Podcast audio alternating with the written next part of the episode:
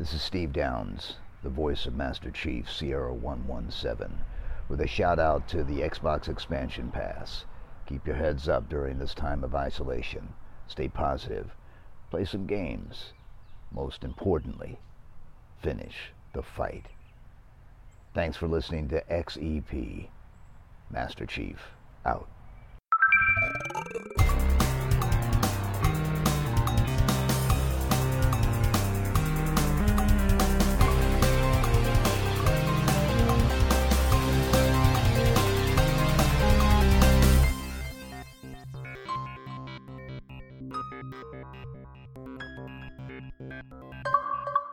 Welcome one, welcome all to episode thirty-three of the Xbox Expansion Pass, recorded on Sunday, May twenty-fourth, twenty twenty. I am your host, Luke Lore, the Insipid Ghost, and in this episode, we chat with Paul Bettner, C E O of Playful Studios, whose career has taken him from Age of Empires and Halo Wars through now to New Super Lucky's Tale.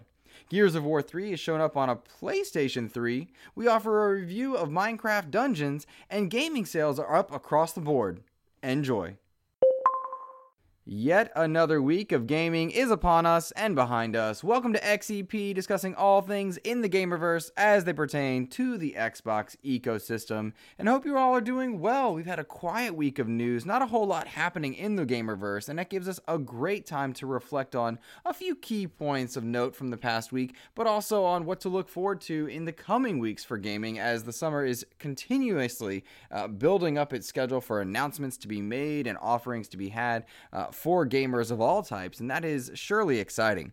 Before we dive too far into it, though, I want to extend my most sincere thanks to Sissy Jones, who joined us on the last episode and offered her insight into the world of voice acting. She talked about her experiences on Firewatch, working with Darksiders, to being in the Arkhamverse, as well as playing additional roles in games like G T A and Halo, and uh, even teased a few other roles that might be coming along the way down the line for the Series X, and that was uh, an absolute pleasure, and, and Sissy's voice is certainly one that gamers will recognize, and uh, I hope you guys, if you didn't check out that interview, Uh, go back in episode thirty-two. I think you'll find yourself uh, enjoying it, to be sure. On now to the news. Uh, Gears of War three was shown off in a leaked video on the PlayStation three, and that puzzled a number of people, including the designer Cliff Bleszinski, one of the creators of Gears of War, who said that that video obviously had to be faked. In fact, it was proven that the Gears of War three on PlayStation three was actually an engine test that Epic had been working on at the time, working with their Unreal engine. Of course, Unreal has been in the news of late because of the, the Nanite and the Lumen uh, engine debates for Unreal five, and uh, people testing whether or not it could work on, on PlayStation five, would it work on Xbox Series X, and of course, like all things when it comes to engines, you want it to work on as many devices as possible. So in hindsight and retrospect, it makes perfect sense that Epic would be toying around and somewhere along in, in their uh, in, in their offices to see whether or not their tech would work on multiple systems. Of course, we remember that the Xbox three sixty and the PlayStation three's architecture was very fundamentally different from one another. The cell processors and what the Xbox three sixty was using uh, were, were very, very different. And so manipulating and working with an engine makes perfect sense. The idea that this would retail at any point is is not realistic, and I think that's where a lot of people scoffed and, and turned their heads. Uh, but it was interesting nonetheless, in a thought experiment, to look back and think the, the what-ifs and, you know, is this real, is it not real? And uh, I really like the idea that, that they were playing around with it, and I'm curious what other games throughout our our gaming history in the past few decades have been manipulated to work on systems that they perhaps were never going to going to see the light of day, or were not destined to be launched into. Uh, but it was a neat thing to see, and it was also, I mean, it, it was amusing in a lighthearted sense to see Cliff Bleszinski, who was so focused on game creation, had no idea that that was going on. And at, at first glance, you might be like, oh, no idea what was going on. No, it, it makes perfect sense. I mean, when you have a big studio and, and a lot of people working and your, your head is down, crunching on one thing, you might not uh, see what everyone else is doing in another area. But uh, Cliff continued to offer more insight in this past week via his Twitter feed, uh, talking about his various time in the gaming verse and, and you know, how things worked out post Gears of War, leaving the gaming industry, and uh, he mentioned Lawbreakers, which was his ill-fated hero shooter that was set to be P S four exclusive and, and really was hoping would save, um, I think it was Boss Key Productions, and, and what it would have meant for the studio to, to be in that space once again. It was supposed to be kind of his big return to gaming, and it, it didn't work out that way. And I know that's uh, frustrating for him and the people involved, because from what I hear, Lawbreakers was a rather... a rather good game, well developed, a lot of good ideas. It just it couldn't compete with the likes of Overwatch and a few other uh, elements in the gamingverse at the time. But one of the more interesting notes that came out in that Twitter thread that he was offering was that he feels Lawbreakers absolutely should have been on Xbox. He regretted the decision to be P S four exclusive. Now, this brought a few thoughts into my mind. On the one hand, it makes sense if you have to go exclusive and develop a game to go with the bigger install base, because PlayStation four has certainly sold more than Xbox One uh, in, in a big way. On the other hand, to his point, and the one that he was making, was that he was quite well known by the Xbox community and had good relationships with a lot of gamers in that space. And it would have made more sense to, to launch into a, a system where they were certainly in need of exclusives, certainly needed that marketing push. And if people were familiar with that name, why he wouldn't put his game there, uh, in hindsight, certainly seems to be a bit baffling. Again, those are the what-if scenarios, but it's an interesting thought to think, would the game have done better if it had been an Xbox exclusive or released onto the Xbox platform simultaneously? And the truth is, I kind of think it would have been. I think that that audience would have been hungrier for something unique to play, something exclusive to them, and also because of that familiar familiarity that we mentioned, that's a tough word to say, uh, that we mentioned with Cliff Bleszinski, the maker of Gears of War. It almost writes itself in marketing speak, uh, and I wonder if, if Lawbreakers might not still be around, and and who knows. And I, I wonder, too, if maybe there were soured relationships between his leaving Epic or uh, his working with Xbox at the time, and of course, the Xbox of old and the Xbox now, and I'm talking about personnel and attitude and philosophy, all of that is is fundamentally different. So you have to wonder if maybe there were jaded mo- emotions somewhere in there, uh, and, and what you know what might have been. It's it's just a neat concept. I love the idea that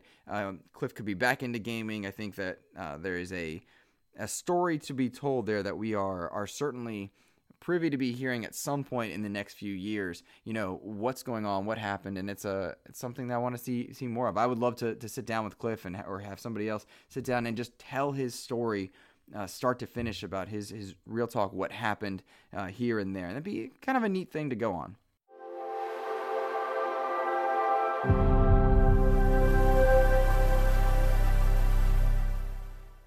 Fortnite continues to make headlines, uh, launching into all types of media. You know, remember the term transmedia and what that could mean as far as, you know, launching into the music space and then being in the video game space and the movie space and the shared cinematic universes and such. Well, Chris Nolan is offering his hat into that same ring as he debuted his, a trailer for his upcoming movie Tenet in Fortnite's party mode, but then also it was announced via Jeff Keighley's Twitter feed that he would be holding a screening of the movie via Fortnite this summer. Now, we've seen concerts be playing out in Fortnite. We've seen a lot of Star Wars content, exclusive trailers drop into Fortnite, which is just mind-boggling to me in, in such a crazy way. Not in a bad way. It's just, it's wild to think that Fortnite is this juggernaut media explosion of attention.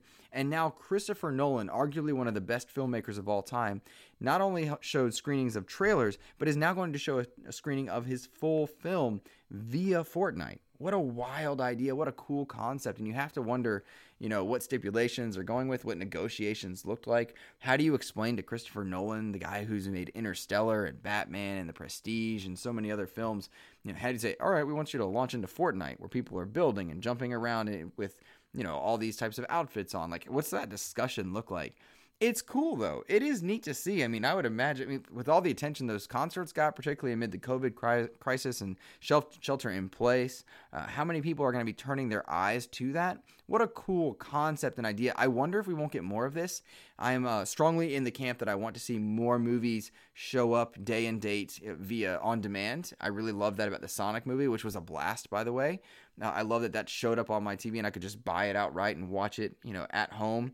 And if shelter in place doesn't push that going through, maybe Fortnite has a hand in that. There's something to be to be said for all that. But it was kind of a neat thing to, to stumble across in the news feeds, to see that, you know, that an iconic director and, and filmmaker like Chris Nolan would be launching into Fortnite. Huh. You know, concerts aren't the only thing. Maybe there's a, a platform to be had there. And I also wonder, when when Fortnite makes the jump into V R? When is that going to happen? And will Xbox be alongside there? You know, we know Xbox isn't, or we believe Xbox is not making dedicated hardware, but could they open the Series X platform up to work with something like Oculus, something like whatever other H T C Vive, right? Uh, could they be could they be working with other V R manufacturers to, to bring the their, their platforms into Series X? And then what would those concerts in Fortnite look like? What would the live events look like? Screenings and films. What a neat idea, a terrifying idea, a cool idea. I, there's something to be said for that, and, and it just raises questions. And you know, we got nothing but time on our hands right now. I'm I'm raising questions to be sure. To no one's surprise, video game sales are up and up and up. I mean, we've seen all types of reports since shelter in place took hold, and we've seen console manufacturers selling more and more platforms uh, each month, each week. N P D coming out with new numbers, and the latest figures show hardware sales have more than doubled year over year from last year, up one hundred sixty-three percent to four hundred twenty million from this time last year. Now, Sony and Microsoft fared well, but really it was the Switch that kind of took the hold of this past uh, month or so when it comes to sales. I mean, Sony and Microsoft up, Xbox included, up Um, by a huge number, but the Switch taking the cake, of course, Animal Crossing piloting and leading a lot of the sales there. But it's really neat to see. We've reported in the past few weeks, Game Pass numbers up, Xbox Live subscriptions up, uh, great numbers all around. But people are, are taking advantage of the gaming space and diving in, uh, and for it to be up year over year in a, not a twilight year perhaps for next gen, Uh, on, on the horizon and, and this gen winding down, because I think there's a bit more of a bridge than in years past due to cross-gen and due to the idea that you have smart delivery.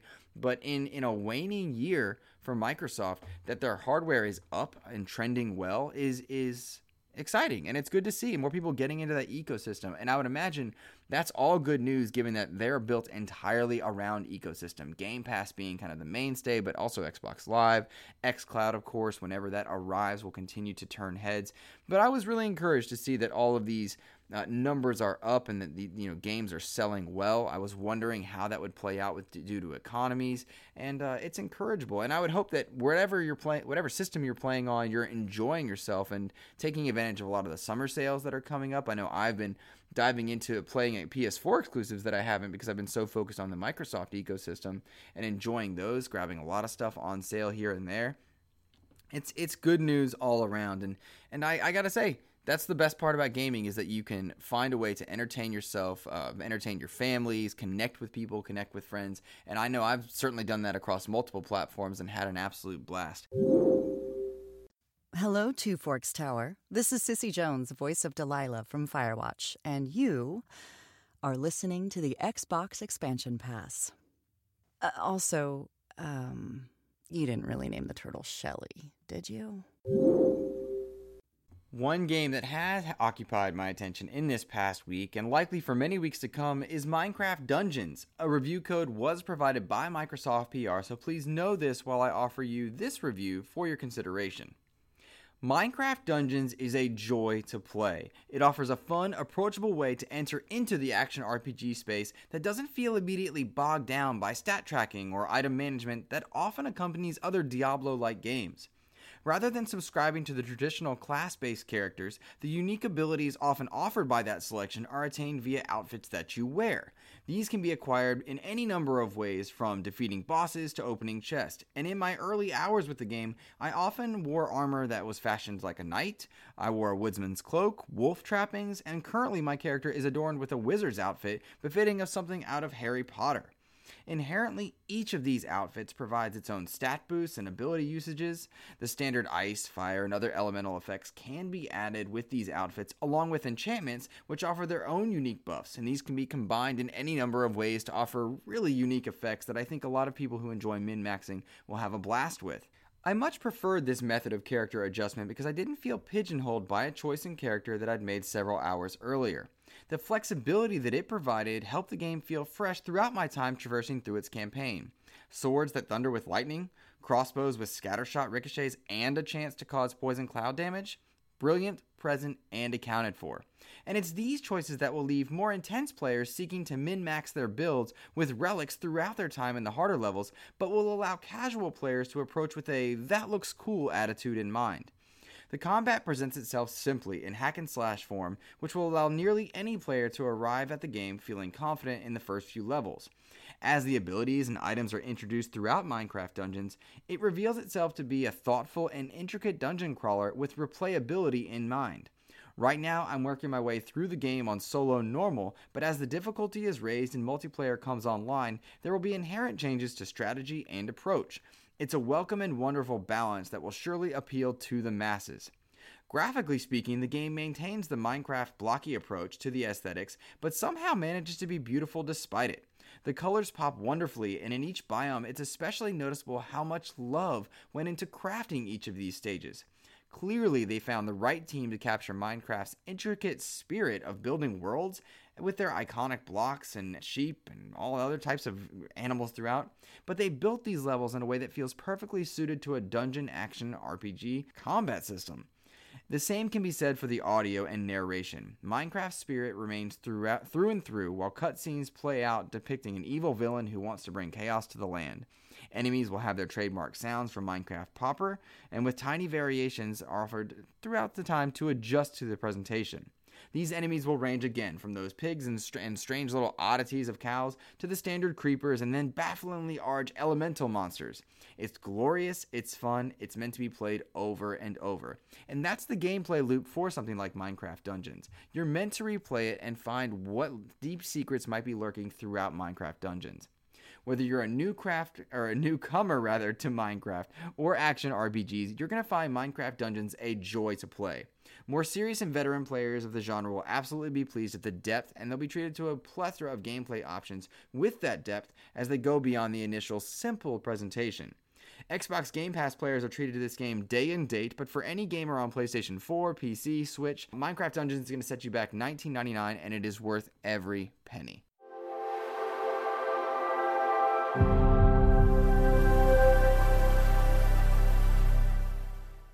I hope you enjoyed that review of Minecraft Dungeons. The game is an absolute blast to play, and I hope you guys are going to be willing to check it out with me. You are always welcome to add me on Xbox Live. Insipid Ghost is my gamer tag, just like my Twitter handle is at Insipid Ghost. And you can always reach out to me, insipidghost at gmail dot com, if you have questions for the show. And several of you wrote in this week, and I chose a couple of them uh, to chat with you prior to our conversation with Paul Bettner. Uh, the first question comes from Todd Oxtra, and Todd, always a great supporter of the show, and I greatly appreciate it. Todd says, other than Halo and Forza, do you expect any other first-party games at the Series X launch? I, for one, would rather see a steady, uh, see a year of steady releases without huge gaps in the first year. Todd, that is a great question, and frankly, I think you'll see one of those two exclusive at launch from Microsoft First Party, but then they stagger every month or so uh, with something to offer. I think Halo Infinite needs to be the big showcase. Hold off on the racing game. Give it a month or two if they've got one, if they have it. I think we're all assuming Forza because we all think Forza, and it has been a while since we've seen a Forza game. Uh, my hope and expectation would be that they have Halo Infinite as their, their first-party exclusive game right out the gate. They wait a month or so to give somebody a, a excitement for the next game, and they, they actually get people uh, in on that next thing. Having too many games at launch can be a bit awkward and difficult for, for consumers to dive into, and I think it would be a good marketing strategy for them to hold off and stagger them, just like you said, uh, with steady releases throughout the year so they occupy news cycles. All right, the next big exclusive from Xbox Game Studios is here. The next exclusive is here. The next game is here. I think that's a smart methodology, particularly given that all of their first-party stuff is going to enter into Game Pass, and they're going to be bringing people into that ecosystem over time. I have to wonder how much uh, smart delivery factors into this and what that means going forward. But uh, personally, I hope it's it's Halo Infinite at launch, Forza a month later, and then a steady stream uh, every two to three months from there. Hypecaster writes in, always a, a wonderful addition to the show, and I appreciate Antonio so much because he does the promos that we have over on Twitter, and I really appreciate him putting those together. Uh, Antonio asks, every time Xbox exclusives hit, a sea of complaints crash down, including they only release sevens and eights. In your opinion, is Minecraft Dungeons doing anything special to alleviate, uh, to elevate it to a must-play? Dungeon crawlers re- rely on an addictive loot loop. Uh, does it keep you coming back? That's a great question, Antonio. Um, I think for Minecraft Dungeons, it's going to be a bit of a uh, an apples and oranges scenario here because it's available on, on all platforms. You can get it on P C, Switch, PlayStation four. Uh, there is a depth to the game that is not initially uh, seen right away, it looks to be a very simple dungeon crawler, and you're going to be playing it uh, in a very simple way. You're going to go in, you're going to tap A like an action R P G would, and you're going to attack your enemies and move on. But there's a really big depth to it and really cool weapons that show throughout, and the game is only twenty bucks. So this will allow a lot of people to dive in. Of course, it's also day and date on Game Pass. Uh, a lot of people are going to dive in, enjoy their initial time with it, and players are likely going to be addicted by that loop. This is a great game. Make no mistake. This is a this is an eight or above uh, from what I'm, I'm experiencing thus far, provided the online works as we expect it to. I think a lot of people are really going to like this one, and it's going to catch on like fire because of its approachable price point and uh, Minecraft aesthetic to it. But there is a depth to it, and I think that loot loop will keep players coming back. Uh, as for whether or not it's the the Destiny crowd, the, the Division crowd, the people that really love those looter, shooter-type people that want to min-max stuff, I don't know. I mean, it, this is a Diablo-like game, and I think a lot of people really enjoy the aesthetic of Diablo alongside a lot of their min-maxing builds and loot drops. Uh, so I, I am curious of that myself.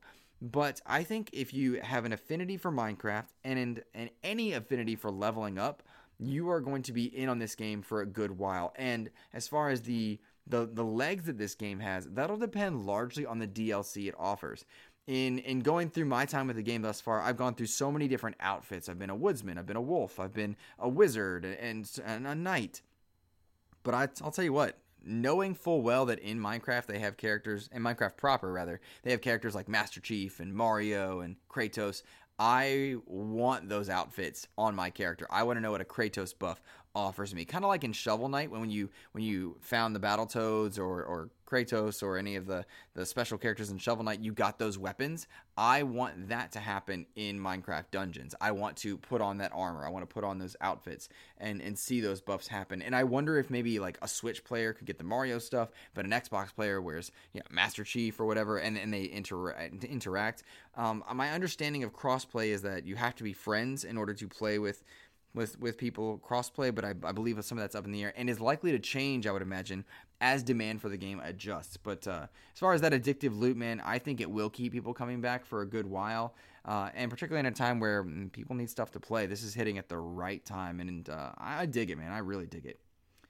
Our last question of this week comes from Edward Varnell at RetroCode, and he says, do you think Nintendo games are harder to get through than Microsoft titles due to Nintendo presenting some unexpected gameplay in various titles, while Microsoft might rely more on a loop and less gameplay surprises? That's an interesting thought, Edward. That's a that's a deep thought, really. Uh, and and to your point, Microsoft is all about that loop. They have a Halo philosophy that was introduced long ago with Bungie's Halos in kind of a thirty-second gameplay loop. Uh, you enter in, you battle out, you enjoy that loop, and then you do it again, and then you do it again. And they ha- they would actually set a timer in development for how long uh, a player would enter to exit a certain gameplay loop. And you can see that same idea, that same uh, emotional and mental philosophy in gameplay design for a lot of Microsoft titles. Not all, because that's just not realistic with so many people involved. But in games like Halo, in games like Sea of Thieves, in Forza, you see those same loops kind of progressing there. And then to your point, I think Nintendo works really hard to diversify uh, each one of their games. I mean, Mario is their their namesake character that they've built their franchises upon, and there's always an idea mechanic introduced into each Mario game, and sometimes it's a big hit, and sometimes it falls flat on its face, and uh, you can take that how, how you will. I know they do that with other characters, too. They test a lot of mechanics in Kirby games that will make their way into Nintendo um, kind of pillar titles, and that's a, a good thing. Oh, man, I don't think it makes either harder or easier to get through. I think it speaks simply to preference. Uh, I know when I boot up my Switch and I play New Super Mario Bros. U, which is one of my favorite two D platformers, I, I really enjoy a lot of that loop uh, and a lot of the gameplay there, but also the introduction of all those new mechanics is a lot to keep up with, and it's kind of exhausting. Sometimes I like the simpler levels that happen. Uh, you know, think back to Super Mario Bros. three. Those games or those levels were all really small. really small. You could finish each level in th- thirty seconds to a minute, whereas, you know, some of the latter games, it's changed a bit, and th- there's a, a design philosophy change in that. I find Mario three more approachable than some of the more modern Marios. So uh, a great question and a good thought process, but um, I don't know that it makes any game harder or easier. I think it just depends on your preference and, and challenge ideas, because also with a lot of Nintendo games, there's not a lot of difficulty settings. You know, there's typically an approachable easy mode and standard. And then the levels themselves are actually your harder easy modes. And you go through a lot of the, the more recent Mario games, and there are certain levels that are separate from the main campaign that are much harder uh, that you can identify with. Whereas a lot of, you know, Microsoft games and other games in general, you know, you got your, your easy, normal, hard, and insane various difficulties. That's a great thought-provoking question, Edward. I'm curious, anybody else, feel free to tweet or D M me your responses, email them if you like. Um, let me know what you think about this idea. That's a great question, Edward. I dig it. I dig it. Well, guys, that's going to be it for me. I wanted to have a shorter show of just me this week because I have an incredible interview with Paul Bettner, the C E O of Playful Studios, uh, that I really am excited for you guys to hear. One of the neat things about Paul is that while he's the C E O of Playful now, his career started way back when he was nineteen years old, and he dove in working with Ensemble Studios at Age of Empires, meaning that he was hands-on with an ha- a Halo M M O that never saw the light of day, and he talks a bit about that. He worked on Halo Wars. He designed and created Words with Friends, which is just stunning to me in every way, shape, and form, and he has a major hand in crafting the new and adorable mascot platformer, Super Lucky's Tale, which started on Oculus as a V R title and then made its way to Xbox One X and launched alongside the One X, and I'll talk about some of the struggles of doing that uh, at the time, and then going over to Switch, and now coming back to consoles in the coming months. Really exciting stuff from Paul, and I think you'll really enjoy the interview. Uh, again, I encourage you to go back um, uh, to episodes prior with hearing from Mike Bithell and Sissy Jones and Andrea Renee, uh, and then coming up in the next few weeks, I can tease, I can tease two of them. Uh, we'll be talking with Moon Studios, Jeremy uh, Glitton from Moon Studios, who is the art and story designer, um, to talk about how they crafted Or crafted rather Ori and the Will of the Wisps. Very excited to do that. Uh, and then I can tell you that we have a Series X developer that is going to be coming on the show and talking about their game. I can't release the name of it just yet, but it's exciting. I hope you enjoy it. Now, I will tell you one last thing, guys. The interviews are not the sole focus of this show. Those happen as they happen, uh, and it happens to be because a lot of people are working from home. I'm able to get a lot of them back-to-back right now, and that's wonderful, but uh, it's it's not always the case, and that's pretty exciting to me that, that we've had a third to, to half of the shows are now featuring interviews, and that's great, but it won't always be that way. So, so take that uh, as you go, and feel free, if you're willing, share the show. Rate it on iTunes if you're if you're able to do so, uh, and let people know if you enjoy it. Let me know if you enjoy it. That makes my day, and a lot of you reaching out, letting me know you heard from Sissy last week. It's just cool. It's great. Um, it is a wonderful thing for me to, to get to hang out with you guys each week. For now, enjoy Paul Bettner's interview. Enjoy the show. Uh, I hope you have a great rest of your week. Play some games, and I will chat with you uh, next time, next episode. Take care, guys. We want to welcome now the C E O of Playful Studios, an industry veteran whose legacy dates back to Age of Empires, Paul Bettner. Thank you for joining me on the Xbox Expansion Pass, man. Thanks for having me, Luke. It's a pleasure. Well, we've got you here to chat about uh, your career, Super Lucky's Tale, New Super Lucky's Tale, and uh, even a few nuggets from your past that I am, am ecstatic to, to hear about. Can you tell me uh, a bit about where you got into this industry? Oh, my gosh. Yes, I... I uh... I got my start really early making video games when I was, uh, I guess, a teenager. You know, I played a lot of video games growing up, um, but I was even more drawn to kind of making them myself or trying to figure out how to make them. And this is, of course, like pre-internet. Uh, so I was teaching myself from magazines and any articles I could find in books. Um, I I kind of did my first work uh, in the games industry, technically, when I ran a bulletin board system. This is kind of, again, pre-internet. We had one of the largest uh, B B Ss in South Florida, which was called the Playing Fields. Um, and we kind of ran, we hosted multiplayer Doom uh, and Quake and Warcraft and a bunch of these games. And I wrote this software that let people play these games that were really only designed for like LAN parties, but we, we kind of made it work over modems. Um, and that software uh, got kind of a lot of traction across the country, actually. A lot of other B B Ss picked it up. And so here I am, and I'm kind of running this on the side, and I'm working during the day as a programmer uh, for Continental Airlines, actually. And suddenly, and this is the weirdest thing, but like suddenly at like age eighteen or nineteen or whatever I was, uh, I was going to school and doing this kind of and working also. And I realized like, wait a minute, I'm a programmer. I've been playing games my whole life. Games require programming. Why the heck am I not like programming for games? Like, it just had literally never occurred to me that it could be a job until I was like, until that moment. So then suddenly I go on this quest to start calling a bunch of companies and like interviewing around. I actually interviewed with the company that um, that made Deer Hunter and got a job offer for there, which thankfully I didn't take that one. Um, and I actually interviewed with a company called Rebel Boat Rocker out here in Dallas, which is now known as Gearbox, or at least it's all the same guy. So I, I got to meet Randy Pritchford and that crew, like back when they were just kids like me. Uh, and and then I interviewed with this company called Ensemble Studios, um, who were just finishing uh, their first game called Age of Empires. Um, and I think they thought it was a little crazy to be interviewing this nineteen-year-old kid. But luckily, some of the folks within their company had actually played with the software that I had written for B B Ss, so they were familiar with that, uh, and found it, I guess, you know, kind of impressive that an eighteen-year-old had done that. Um, and then they ended up making me an offer. So I moved out to Dallas. I was in Florida at the time, moved out to Dallas, took my first real job in the industry, um, and was there in Ensemble for many, many years, for like almost twelve years. It's kind of where I grew up in my career.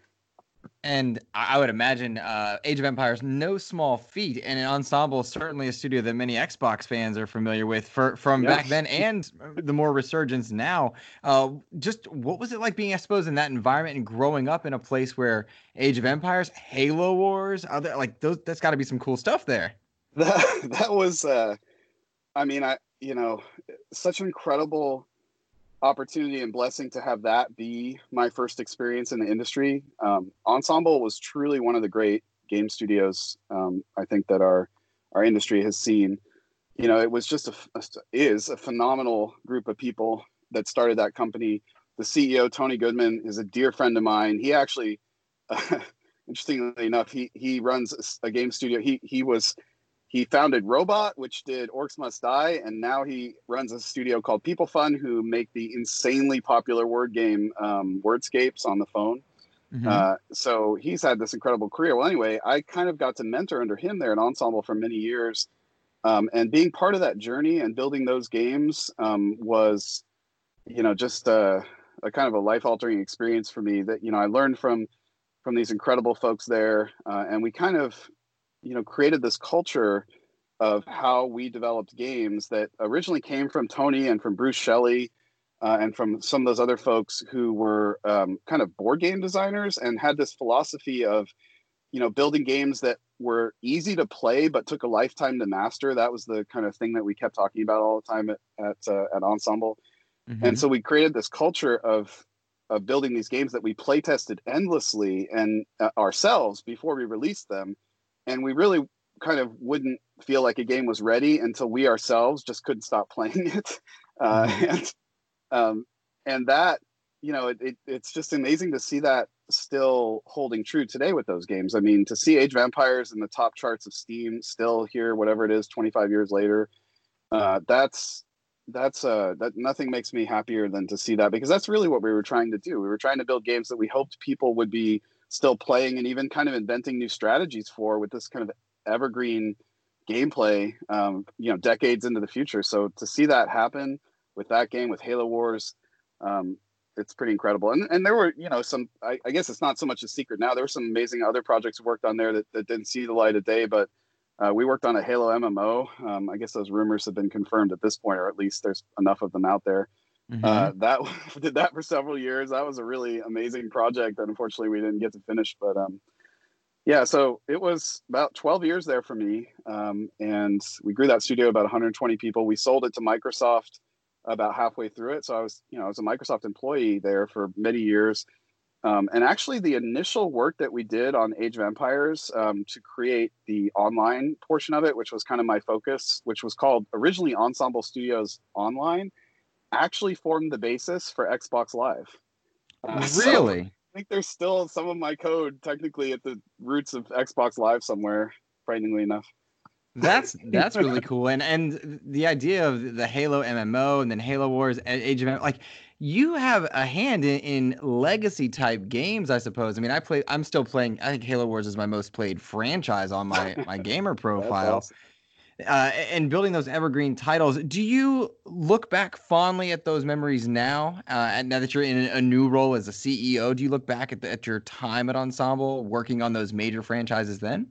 So much so. I mean, you know, as I mentioned, um, I just feel really blessed that I had the opportunity to work with a set of people that that kind of uh, taught me the right things, I think, about about running a game studio, about collaborating with creative folks.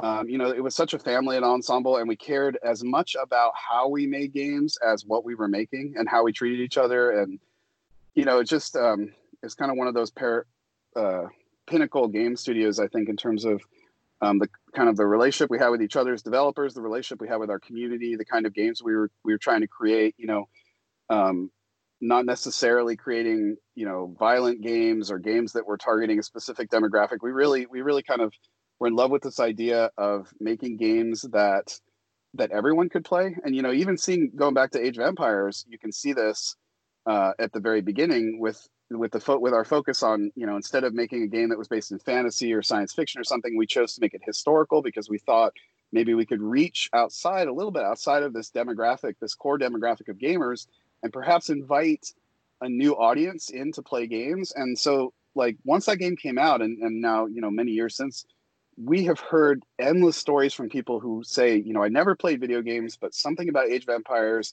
caught my eye. It was historical. It was bright and colorful. You know, video games didn't necessarily look or feel like that back then. And and that was the first video game I ever played, and it kind of st- sparked my love for video games. The same thing happened with Halo Wars, because our whole mission there was to try to take this, you know, fairly sophisticated genre of real-time strategy games and bring it to console in a way that was successful on a controller that didn't require a mouse and keyboard. And at that time, like, it's not controversial now, but but, but back then that was kind of this crazy idea. You know, people were like, there's no way you could want to play an R T S with a controller. That's crazy. That's that's not a good idea. And we slaved endlessly to try to get that to work, and finally kind of figured out a control scheme and and you know a, a gameplay that made it so that you could be as competitive and have as much fun playing that way as you could on a mouse and keyboard. Uh, and again, our idea was to try to bring this genre to people who hadn't necessarily ever seen an R T S or played an R T S, um, because we were just kind of endlessly infatuated with this idea of trying to expand the audience and bring games to new people. And there's a lot of game companies that do this.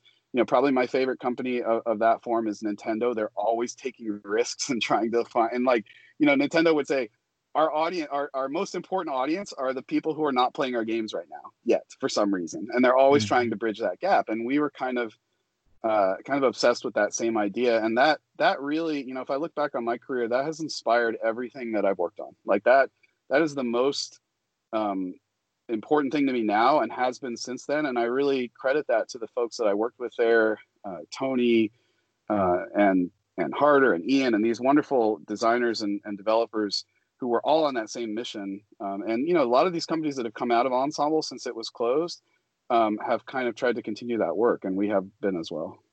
That's, that's wonderful. It's, it's just brilliant to see, to see, I suppose, the threads and the D N A of games existing throughout the course of, uh, of, you know, the gamerverse and, and ending up where you guys are now is, is, it's just fascinating to watch. Now, do you ever, now that they're back on definitive editions and whatnot, have you booted any of them up and gone back and tried some of your old strategies? So, yeah, like my favorite game to go back and play is Age of Empires two. Of all the games we made, that's the one that I just I just find so endlessly fascinating with, with the strategic options in the game. Um, and I'll tell you this really funny story real quick. The first time that I went to Ensemble to interview, I had played a bunch of Age of Empires at home with my friends Uh, before that. So, and I thought I was pretty good. You know, I was like, okay, I'm sure they're probably going to want to play with me. So when I'm there, they're in the interview. So I'm going to get ready. So I, you know, I played a bunch. So I show up for the interview and I'm like, okay. And they, we're, they're like, hey, let's going to do a play test. Uh, and we're going to have some fun with you. We'll play some games at night. Sat down, started the game up. I think it was like a four player game. And I'm like building up my town and I'm getting ready. And I've got like, oh, I've got these farms going. I'm like, oh man, when I get to start building military production here, this I'm I'm doing good this game. And suddenly this army, like just unbelievable size army comes rolling into my town. I didn't even have like a barracks up yet. I mean, I it was just, and just demolished me. And I thought for sure that they were cheating. Like I was like, okay, haha, that's really funny. You guys must have some kind of cheat. And no, they were just like on this totally different level that I didn't even know existed. And, you know, once I had been working there for a while, of course, I got up to speed and I realized that that's not cheating. It's just, you know, how you play if you're kind of getting it to that point. Well, some of my recent games of playing online again have felt exactly like that moment. Like, they, you know, strategies and the, the, the ways to play have been so perfected now over the years that and uh, I've just kind of fallen behind. Um, but I still find it a really fun game, especially to play, you know, kind of on a smaller scale with my with my family, with my kids. Um, and, you know, I don't think that game will ever get boring for me, especially because of the random maps and everything else. It's just, uh, you know, it just has this this endless fascination. You have spoken to my soul in, in the funniest of ways, because uh, but, you talked about your by code the way, I've being... Never, I've never been that good at any of my own games, so that's just the problem I have. But sorry, go ahead. That is that. No, that's fine. It's just it's funny you're talking about your code being in an Xbox Live, and I can tell you that on my experiences with Xbox Live, many a time have I booted up Halo Wars for multiplayer and been like, "Those guys are cheating. No way, they're hacking. Yeah, no, that's exactly. not a thing.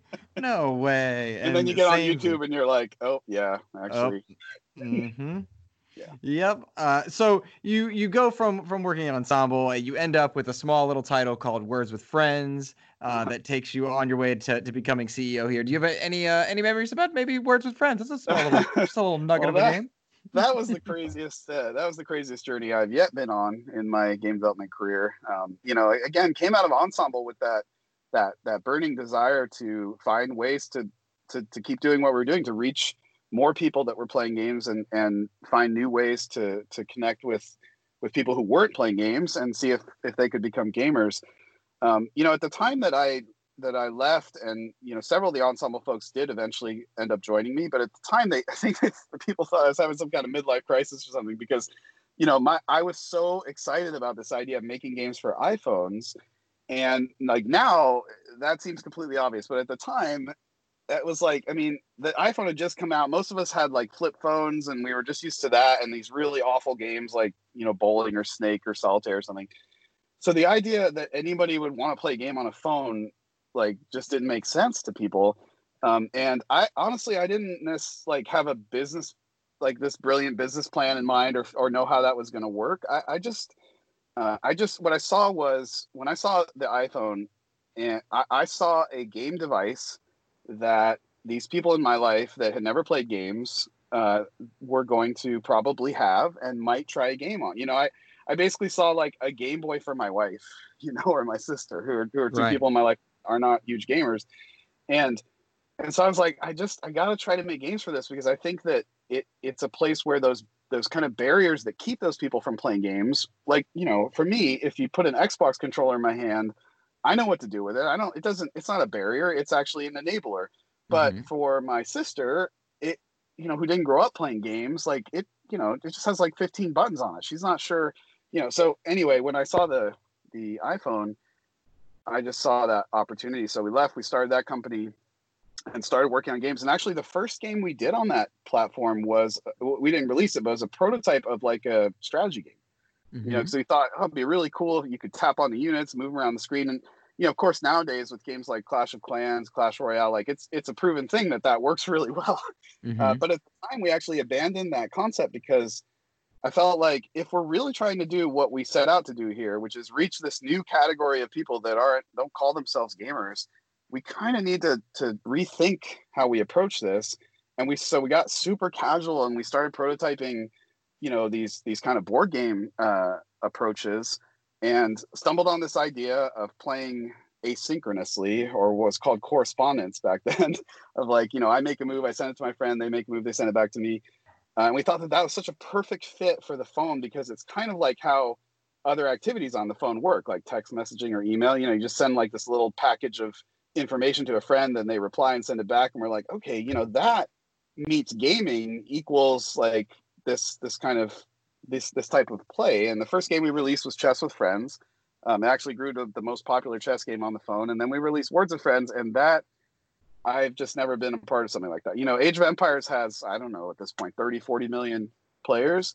Words with Friends mm-hmm. has like, I think half a billion at this point. So that Goodness was, gracious. That was the craziest ride. You know, we went from like zero players to twelve million people playing every day over the span of like a year and a half. And I can't remember much of that time because all I was doing was just trying to keep the servers running and keep the game from exploding. Um, mm-hmm. And, you know, I was just working around the clock to make that happen. Um, and we all were, and, and we got through it. And, uh, and that game went on to be a phenomenon. It's the first game ever where, um, like, I would wear the T-shirt for the game, and I would be mm-hmm. walking down the street, and people would constantly, like, be like, where'd you get that T-shirt? And then I... I'm not the kind of person who usually says, oh, I made that game. But if I'm there with like a friend, they'll always, or my wife will be like, he made that. And, and then and then people would freak out. And and it was just this weird like pop culture thing that happened. And we, there was even a Super Bowl commercial that we ended up being in that, this one year. And I mean, you know, again, I've never experienced something like that in gaming, but it, it's been, it's been the most amazing thing to be a part of this, this, this kind of transformation in our industry from people who kind of choose gaming as a hobby and call themselves gamers to the fact that like basically everyone is a gamer now, even though a lot of people don't call themselves that. You know, like my mom will play three hours of Words of Friends a day, but she still thinks gamer is a four letter word when I call her that. She hates mm-hmm. it. But, yeah. uh, and even games like Animal Crossing now are doing the same thing yeah. or people that are just yeah, ju- and, jumping in. And I, I just think that, um, We we finally, and I knew it was going to happen. I just, I'm so, I'm so glad to see it happen during my career that games have, have graduated from, from a hobbyist activity to really just a, a global uh, new form of entertainment that everybody enjoys. And that is so great because it means that, that we can make games for everyone. We don't have to like make games only for a specific type of audience anymore. Mm-hmm. Well, you know, amidst working on games that are so hardcore and focused to strategies and major franchises like Age of Empires and Halo Wars, and then you go to something far more casual and approachable with Words with Friends, uh, and then somewhere along the way you arrive with Lucky, who is an adorable character, uh, seemingly very approachable, and launches on the Oculus uh, platform exclusively at one point. So tell me, tell me about kind of the origin of Lucky, because that is... That is a very casual character compared to the very serious yeah. ones that you might have worked with, but also on a very a very niche platform at one point. So tell me about Lucky. So Lucky uh, started life, began his life as a prototype on the Oculus Rift. Um, we actually started working with Oculus before anybody, I think, even knew about them. They, they just started their Kickstarter, and I had just come out of the company that we sold Words with Friends to, um, and was kind of just thinking about what I wanted to do next and, and just looking around at lots of different opportunities. Um, a friend of mine here in Dallas, John Carmack, helped put me in contact with these guys who were doing this cool thing in California with virtual reality. And, you know, it, at that point, it was one of a lot of different ideas I was looking into and just trying to figure out what's the latest, newest, coolest stuff happening in, in the games industry and, and where maybe the next wave of growth will come from. You're mentioning John and, Carmack from, from I D, who was so, uh, yeah. so big in, in uh, okay, gotcha. And he did move on. And, he, yeah, he's the C E O right. of Oculus. At that time, he was just some guy who had heard of this other guy in California who was putting V R headsets together. Like it was, uh, it was just something he was interested in too. And so he had written some something and I kind of knew he was into it. So I sent him an email. He put me in contact with the founders of Oculus and I flew out there with some friends Um, to visit them. And I, I got a chance to see that very first Oculus Rift headset, like the one that was the, the, where they just had these prototypes. It wasn't a real headset. It was just a, you know, duct tape and stuff. And, uh, and I put it on and I had been, you know, interested in virtual reality as a nerd forever um, and have tried a lot of different things over the years, going back even to the eighties. And when I saw this thing, I, I just realized, okay, this finally works. Like, this is a lightweight device that can be manufactured for, you know, a couple hundred bucks. And it actually has the effect of transporting you into another world. Like when I first took that headset off, that duct tape headset, I was disoriented, which is what happens with most people when they try V R now for the first time. They there's like at least like a five second kind of moment when you take off the headset for the first time where you're like, wait, wait a minute, where was I? Like, oh yeah, I'm in this building or I'm in this house or wherever. And like, it takes a second to reorient. And when that happened, I realized like, okay, this is here. Like this works. This is going to be able to create some incredible experiences.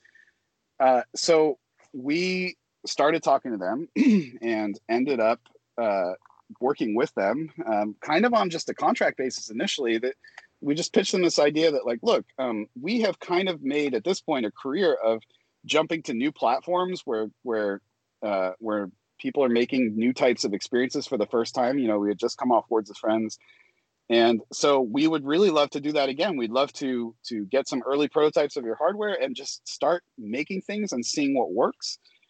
Um, and so they kind of thought that was a neat idea too. And we started working together. We built dozens of different prototypes. I mean, we built strategy games, we built arcade games, we built a ton of different things. What's interesting is some of those ideas, like we built a music game, actually look like some of the ideas that are that that grew into popularity as well, like Beat Saber and Super Hot and these other games. Mm-hmm. Um, and one of the ideas that we built, uh, because at that point, Oculus came to us and said, well, we're going to ship with an Xbox controller. And we mm-hmm. said, okay, um, if you put a controller in my hand, uh, a typical, you know, a, a traditional Xbox controller, the first thing that I usually think of is a platformer. Because for mm-hmm. me, having grown up on on games like that, I feel, I find it's the most like approachable uh, and enjoyable game to play with that type of interface. Uh, so we're like, well, let's build some example. I mean, this is a crazy idea, but let's try to build a third person V R game. Like, no, I've never seen one of those. Mm-hmm. And we built this prototype of a very simple, like basically Mario clone that was called Capsule Brothers. And the first time that I got a chance to see that prototype, and I'm looking down at the character, and suddenly I just looked to the right, like, like, you know, like what you can do in V R, right? You just look over, and I could see the whole rest of this level laid out in front of me, like this journey I could take. And it was not an experience I had ever had or seen in a platforming game. Like, it was just this incredible thing, feeling like I was inside the level with the character. So we fell in love with that. And what what year is this at, at this point in development? This would have been, oh my gosh, let me think. Like two thousand twelve, thirteen, something like that. Okay, wow, yeah. That is early. Because I'm thinking about, like, as you describe this in my mind, I'm like, oh, that sounds like what people say about Astrobot uh, or or something yeah, like yeah, that. No. Okay, so there's a whole story there, because Astrobot uh, was made by the Sony studios, um, and and the Sony Sony guys came to visit us and saw a very early prototype of Lucky's Tale and fell in love with it. So I'm sure there was some inspiration there from the work that we were doing that led to Astrobot as well, because that was before the P S V R had shipped, but we. You know, we knew they were working on a V R device too, and we got a chance to show it to them. And, and Astrobot's a phenomenal game as well. So yeah, there've been a bunch of, or well, not a bunch, but a handful of other third-person V R games now that have come out since then. And I, you know, so we continued on that. We convinced Oculus that that's a game that should be one of their launch titles, especially because it was a great way for people, I think, to kind of be introduced to V R for the first time, is to play mm-hmm. something that was more familiar, but in a new way. Mm-hmm. Um, and Oculus loved that idea. Uh, they ended up putting the game on the box, funding the game, but it's a Playful owned I P. And that was really important to us from the beginning, because, you know, really part of the vision of our company that is that we want to build characters and stories and worlds that we own, that we can kind of shepherd for many, many years to come. Because, mm-hmm. you know, the, these games and these, these characters and these worlds that I've grown up with, whether it's Pokemon or Mario or Zelda, or, you know, a number of, of franchise, Age of Empires, These are these are games that have lasted for decades, and and I've grown up with them, and I mm-hmm. love I love that, and I want to build games like that. Uh, so so that's the journey that we went on with Lucky. We built that game, we shipped it for the Oculus, called Lucky's Tale, just called Lucky's Tale at the time. Um, mm-hmm. That game can still be uh, acquired on Oculus, I believe, um, and it's one of the most highly reviewed, uh, highly downloaded games on that platform. Mm-hmm. Um, And it led to what we're working on today. And okay, well, and there's steps in between. You yes. released because so, uh, so this is the coolest thing about Lucky for me, is that when I follow his uh, evolution, I think is the right word, because I I was introduced to Super Lucky's Tale uh, at the Xbox One X launch, which I, I'm yes. very curious about your perceptions of that launch, because Super Lucky's Tale, a three D platformer, not V R based, it's a console exclusive. Uh, that was in twenty seventeen. Of course, you arrived on Switch in twenty nineteen with, with a host of different features. But in that twenty seventeen window, arriving on, on Xbox One X at launch, kind of around Mario Odyssey's time, tell me about, about that experience and the goods, the bads. How did that play out? So, uh, you know, both ways, I think, is the goods and the bads. The, the good was, um, you know, our initial idea working with Microsoft was that their audience, the audience on, on, on the Xbox would, would be really interested in a new mascot platforming character, um, mm-hmm. and a high quality platforming game on the platform. You know, we felt like there was, there was an appetite for families who had Xboxes to to have more games that they could play together. You know, that that's the experience that I have. Um, mm-hmm. Even with a Switch, we kind of run through all the games and, and we go back and end up playing games over again because there's just not as much high quality entertainment that we, that we together want to play as a family or can play as a family. So, so our hypothesis was um, this game will be embraced by Xbox gamers. The good mm-hmm. news is that is what happened, and uh, and the game sold really well. We released it on on Game Pass, uh, and it has been extremely well received through through that. And you know, Game Pass kind of launched at the same time, so it was a little bit of a test for both us and them, and mm-hmm. that worked really well. Um, but to be honest, and you know, I I think we've kind of uh, I'm not shy to say it, we didn't have the time that we wanted to get that game right. When we mm-hmm. finally agreed to do that game with Microsoft, they, they we were all on this rushed schedule because the Xbox One X already had a launch date. Mm-hmm. And so, you know, we kind of tried to develop something that was equivalent to the scale and quality of a Mario game in a fraction of the time.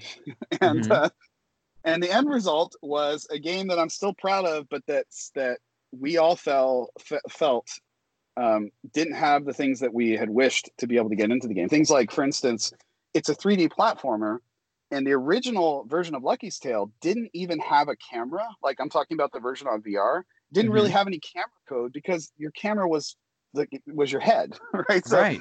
we didn't have to worry about like how the camera moved in space or or kind of fluidly moving it around, avoiding objects and stuff, because you, you're it's just all we had to do is parent the camera to your head, and wherever your head was, that was where the camera was.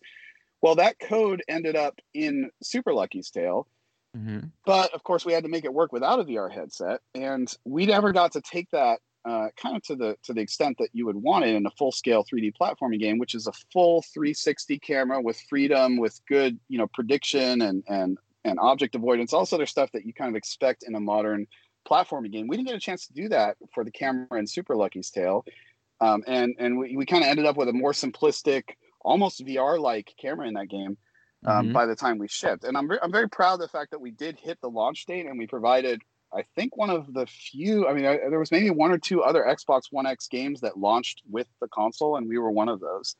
Um, mm-hmm. So, you know, that helped uh, get the game in the players' hands, and the, you know, the player scores for the game were still, you know, despite the fact that we weren't able to get everything done that we wanted to, you know, it's it's like a ninety percent reviewed game from from the player's perspective. Mm-hmm. Critics were more harsh on it uh, mm-hmm. because, it, you know, to your point, it launched alongside Mario, uh, and and they had a lot more time and money, and we had done our best with what we had, and um, and especially not, you know, being a studio that had never shipped a platformer before. Mm-hmm. Um, But anyway, that was so that was that release. Well, uh, so this so this is wild to me because the whole pitch on the Xbox One X at the time was the world's most powerful, and then we have this adorable, super cute three D platformer filling that void. And I can tell you anecdotally and uh, just just based on my own research, it's very clear that people like this, and I too enjoy the. It's approachable, it's easy to play. Well, some of them are yeah. easy. Some of those D L C, Paul. Let me tell you, yeah, some of those challenges got me a little bit. Well, uh, because but, and that's because we had a lot of people talking about how easy it is, and we're like, okay, fine, like, let's see how you take this D L C. Oh, you gave me a run for my money. Don't you worry. But but there was a lot of places uh, that. that I think Super Lucky fit, but maybe didn't fit in the time frame or the marketing idea. But I'm I'm glad to hear you say that it, it sold well. That had to, on some level, boost boost morale. And then you enter into Game Pass. Is that experience easy, difficult, like to going uh, into Game well, Pass? You know, being being new on a new platform is never easy. There's always like, uh, you know, it's it's kind of bleeding edge. It's called that for a reason. So mm-hmm. there was a lot of stuff that we had to figure out and kind of work with alongside Microsoft, but. You know, these days, Microsoft is there's there's this huge company, and they're so good at supporting developers. So they, you know, they handled most of the hard stuff, and we didn't have to do too much to get the game ready for Game Pass. But we all just were kind of holding our breath because we didn't know what the numbers would look like. Like, okay, if, if this is a game that's free alongside a bunch of other free games, how many players are going to give this game a shot or want to play it or download it, or what? Is, how are they going to review it if they haven't even paid for it? Um, and actually, like I said, it's been the most wonderful reception so far is has been what we got on Game Pass. You know, players just found it to be exactly what we would hoped, which was here's this delightful game that is unlike most things that I can find on the Xbox. and and I love it. And you know, the reception has just been universally positive. You know, and I, I see this thing. It's not. I, I don't. You know, I'm not. I'm not generally the person who wants to praise our own work. I'd rather just hear what our players think. Mm-hmm. And and so it's been really wonderful to to have this have people talking about about how, you know, basically you shouldn't sleep on Lucky's Tale. This phrase I hear a lot. And uh, you know, because the marketing budget was very small. We're a small independent studio. We didn't have a lot of money to be able to get a, this large marketing budget and tell mm-hmm. people about the game. So it's been mostly organic, word of mouth. And anytime there are threads on Reddit or wherever else talking about the game, you'll always find these players show up saying, you know, this game is actually really good, uh, and you should try it. Like, like not enough, not enough people have heard about it, and mm-hmm. and that kind of is the narrative. And that that's that's several years ago. It's it's definitely changed now. Like, there's a lot more people that have heard about the game, and and you know, kind of getting to the to what's happening now with the release on on Xbox of New Super Lucky's Tale. The mm-hmm. response is is the biggest we've ever seen. You know, just measured in terms of engagement and people like retweeting and getting excited about the fact that we we announced the news that it's coming.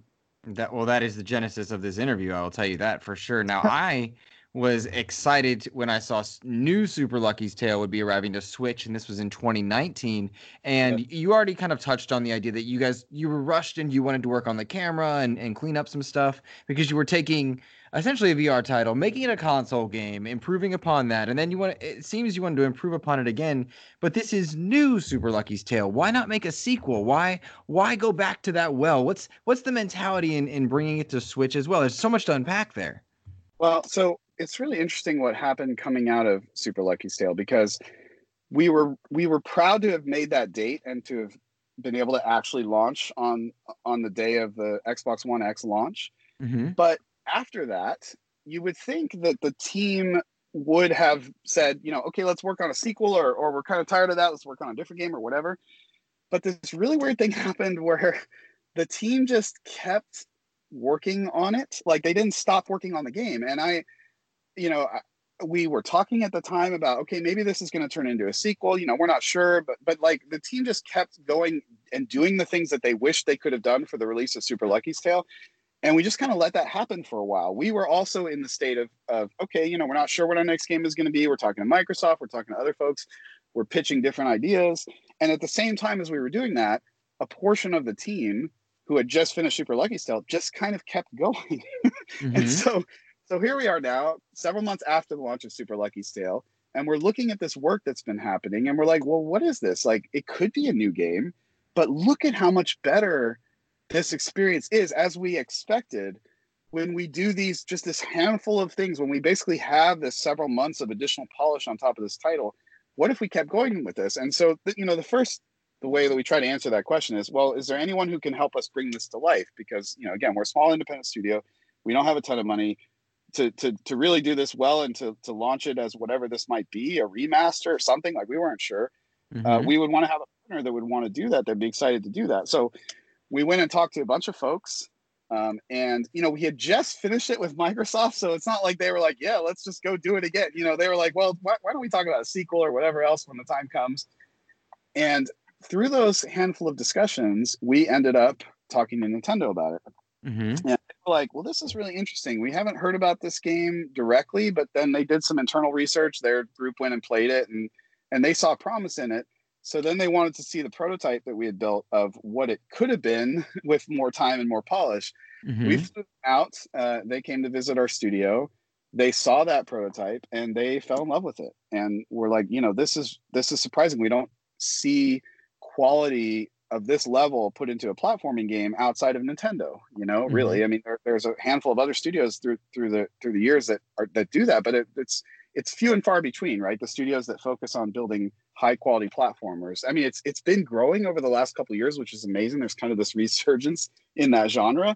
Mm-hmm. Um, but at the time we were having that conversation, you know, it was still a pretty rare thing. And so we, through that conversation, uh, kind of, you know, it's been it's been our uh, one of one of my passions in life to have to work with Nintendo. It's something I've never been able to do in my career yet. Um, just you know, uh, because that opportunity hadn't ever occurred.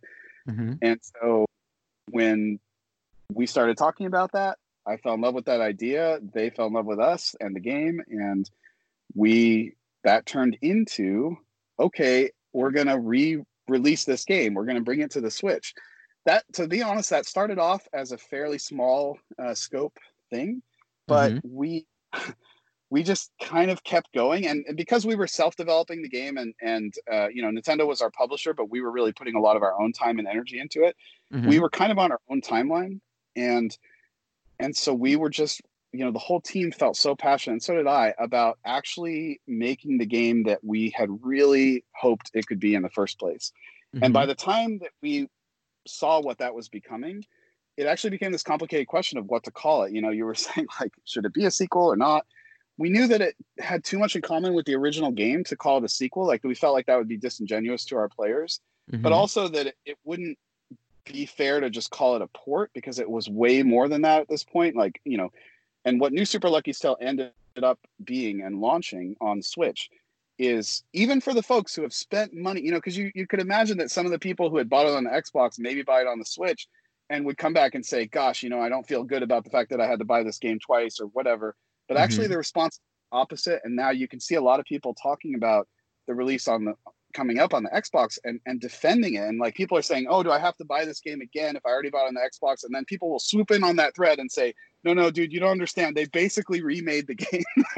and and that is what we did. There is not a single level in the game that hasn't been overhauled. All the graphics have been overhauled. The controls are completely redone. The camera is all new. Like, there's just so much.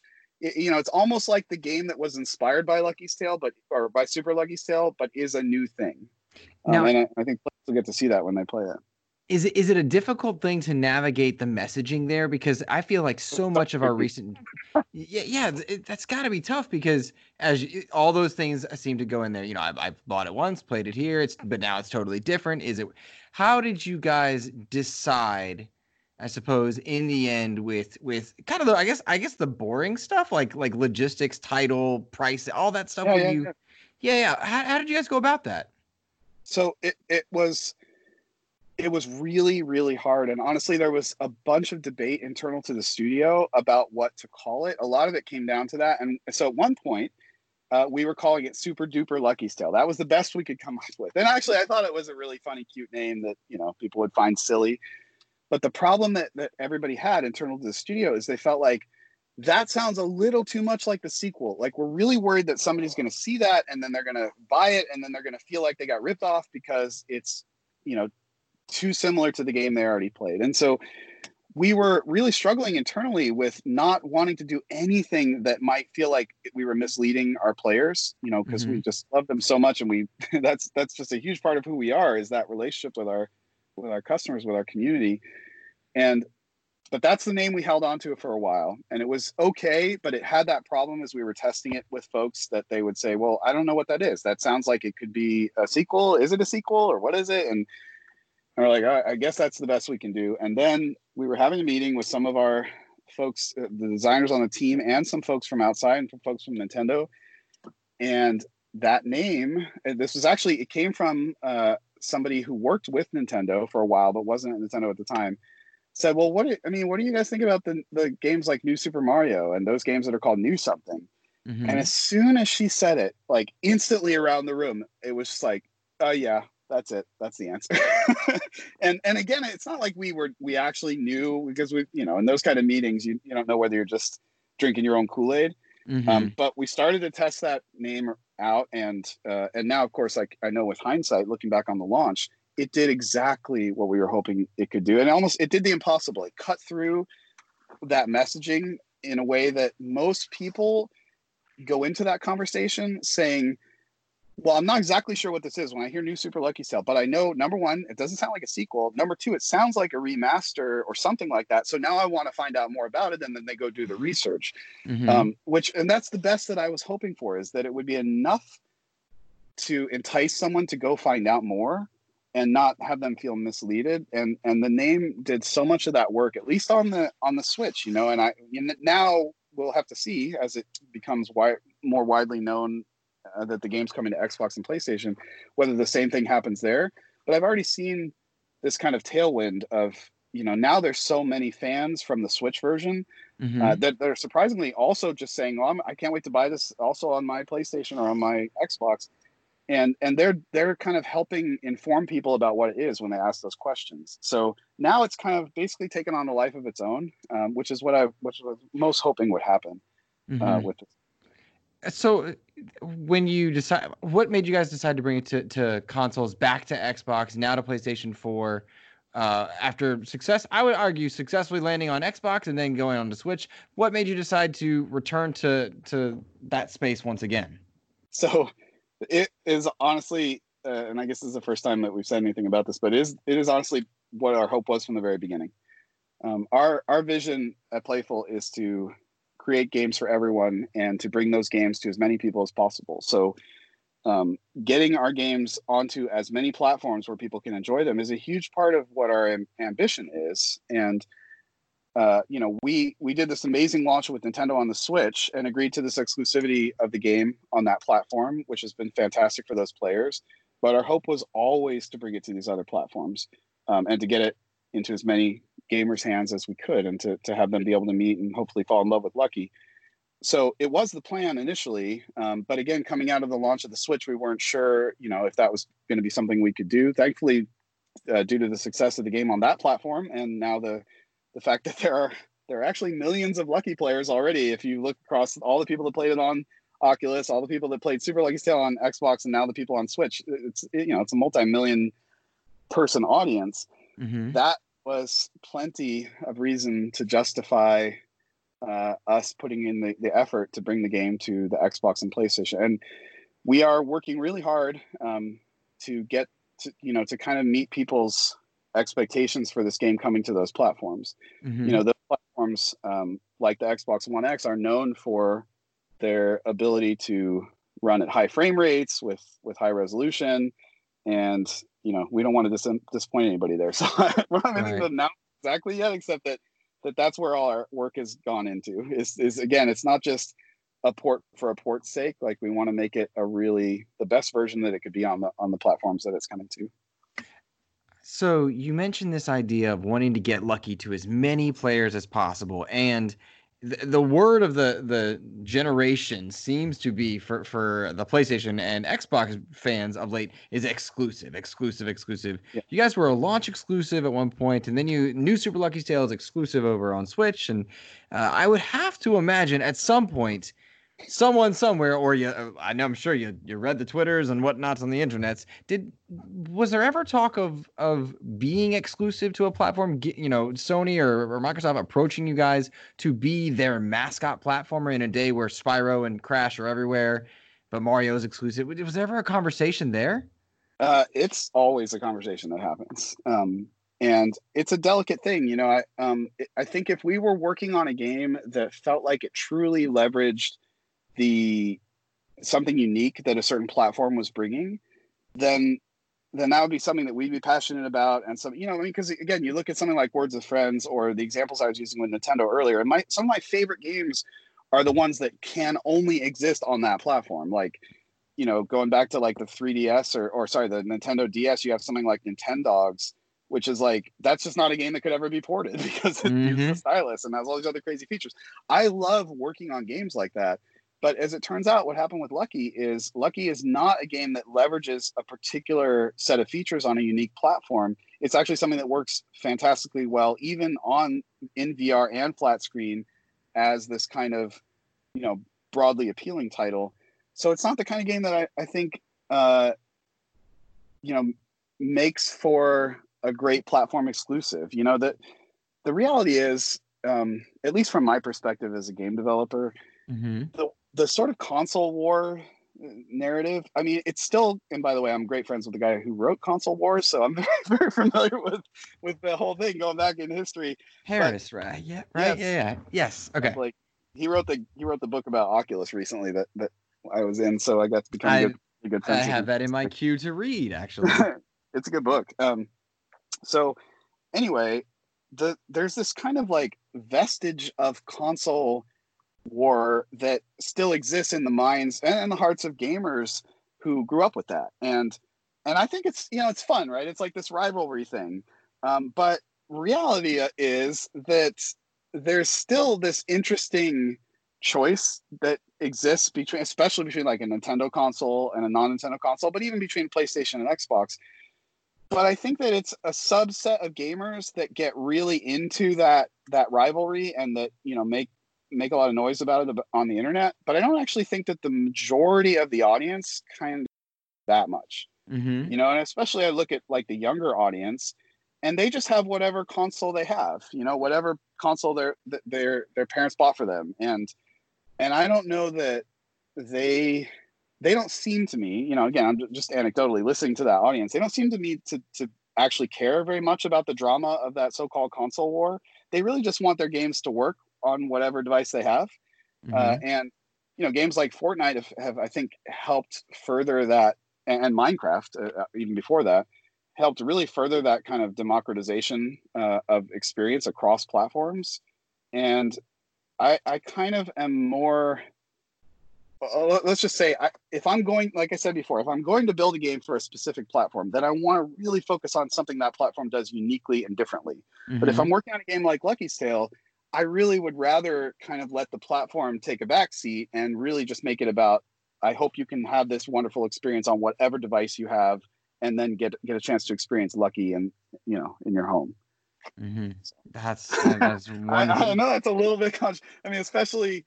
Uh, you know, with with the audience of folks, including myself, who love to be a part of that, you know, whether we're a PlayStation gamer, Xbox gamer, Nintendo gamer, like that's still really fun. And I love the differences between the consoles. And I, so I just want to be sure that people understand, like in the future, um, you could very well see uh, see Playful work on a game that was console exclusive.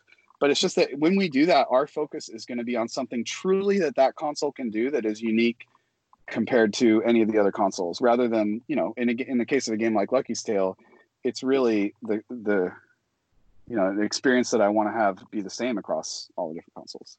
Absolutely. As as- no, I, all of that. I mean, it makes perfect sense. And it's uh, I think it's a holistic idea to just want players to play wherever, whenever they are able to do it. And I think even the first party developers and publishers are now starting to realize that things need not be console locked.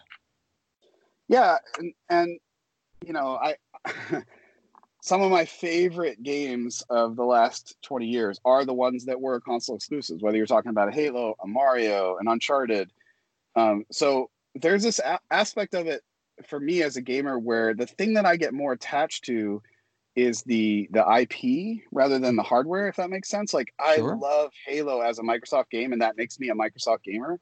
Um, rather than loving the Xbox as the thing, I, I, you know, I love the combination of that and this unique I P that they brought to the world. So, you know, that's, that's another path that, that I do get really excited about, but, but usually those things happen from first party studios, and, and us being an independent studio. Um, you know, I, I think that the best work that happens in that, in that regard comes out of those, those PlayStation studios, those Microsoft owned studios.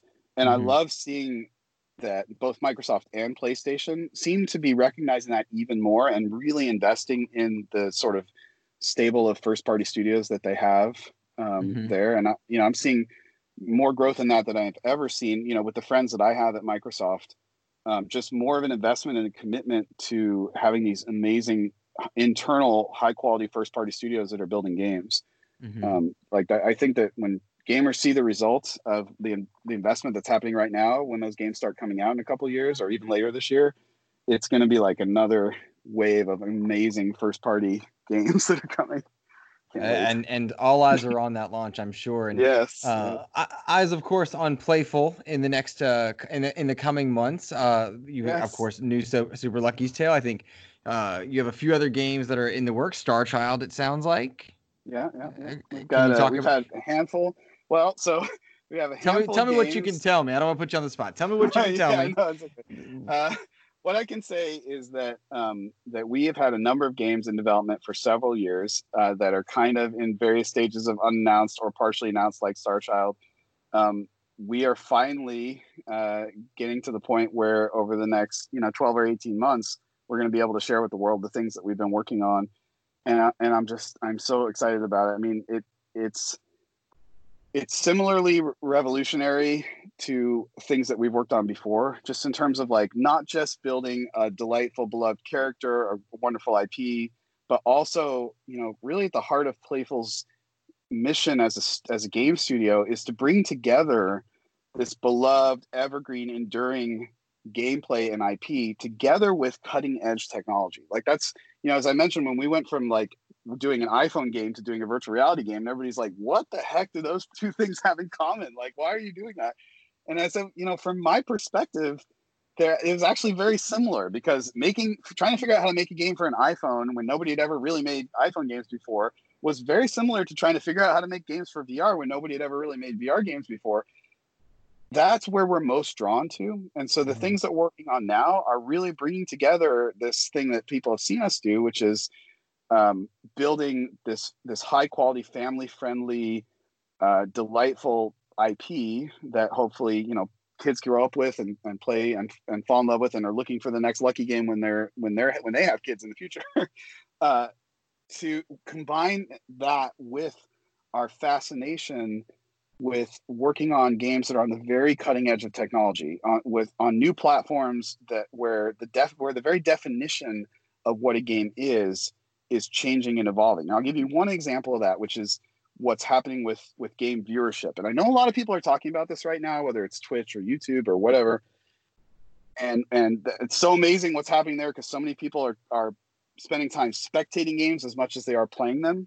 Mm-hmm. But the but the thing that I'd want to say about that is, what you haven't seen yet, but you will see in the next couple of years, is developers starting to embrace that, not just as like a funnel for people to watch their game and hopefully eventually install it and play it, mm-hmm. but actually as an as a platform in and of itself.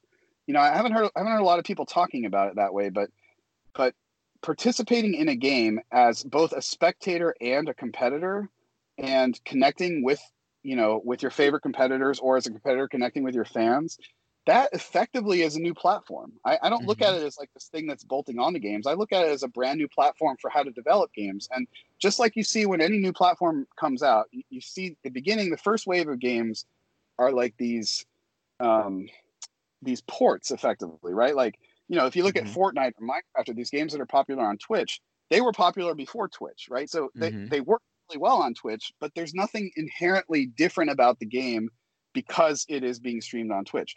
But there's going to be the second and third wave of games that start coming out, where the experience that you have when you're playing together with others in front of a live audience, or you're watching somebody, your you know famous competitor play, fundamentally changes the experience and takes it to something else, something new.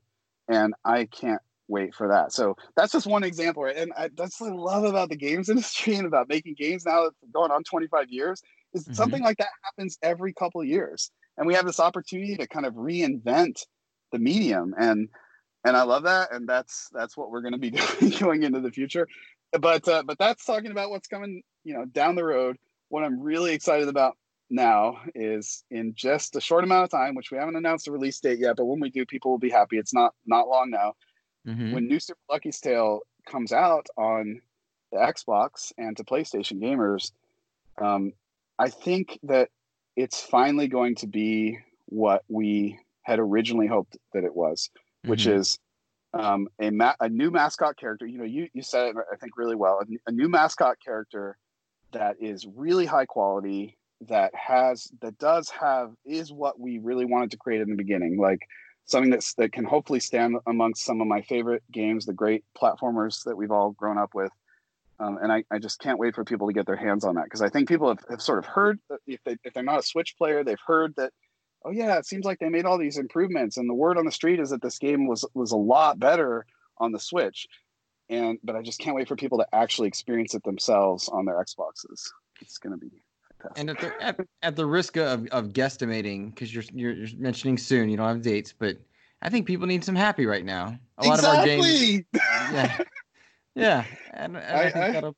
Yeah, go ahead. I'm sorry. I oh, I was I was going to say that's that's exactly how I feel about it. I uh, I think that it's, you know, you, you mentioned Animal Crossing earlier, and, you know, apparently that game has sold like fourteen million copies or some ridiculous number already. And I think that speaks to the fact that people uh, can really use something in their life right now that is just wholesome and happy and enjoyable and funny. And uh, and I I that's, I guess, one of the reasons I'm so excited about this upcoming release is there's there's still not a ton of that available on the Xbox or the PlayStation. And and I think people are going to find exactly what they're looking for when they when they play this game, when they play New Super Lucky's Tale. That is uh, fantastic, Paul. Uh, Paul Bettner, I appreciate you joining me today uh, on the Xbox Expansion Pass, chatting Lucky, chatting your career in games. Uh, thank you so much for your time. Thank you so much for having me. It was it was a real pleasure. I can't wait to hear from uh, from your listeners what they think about the game, and uh, and I look forward to the next time I get a chance to talk to you.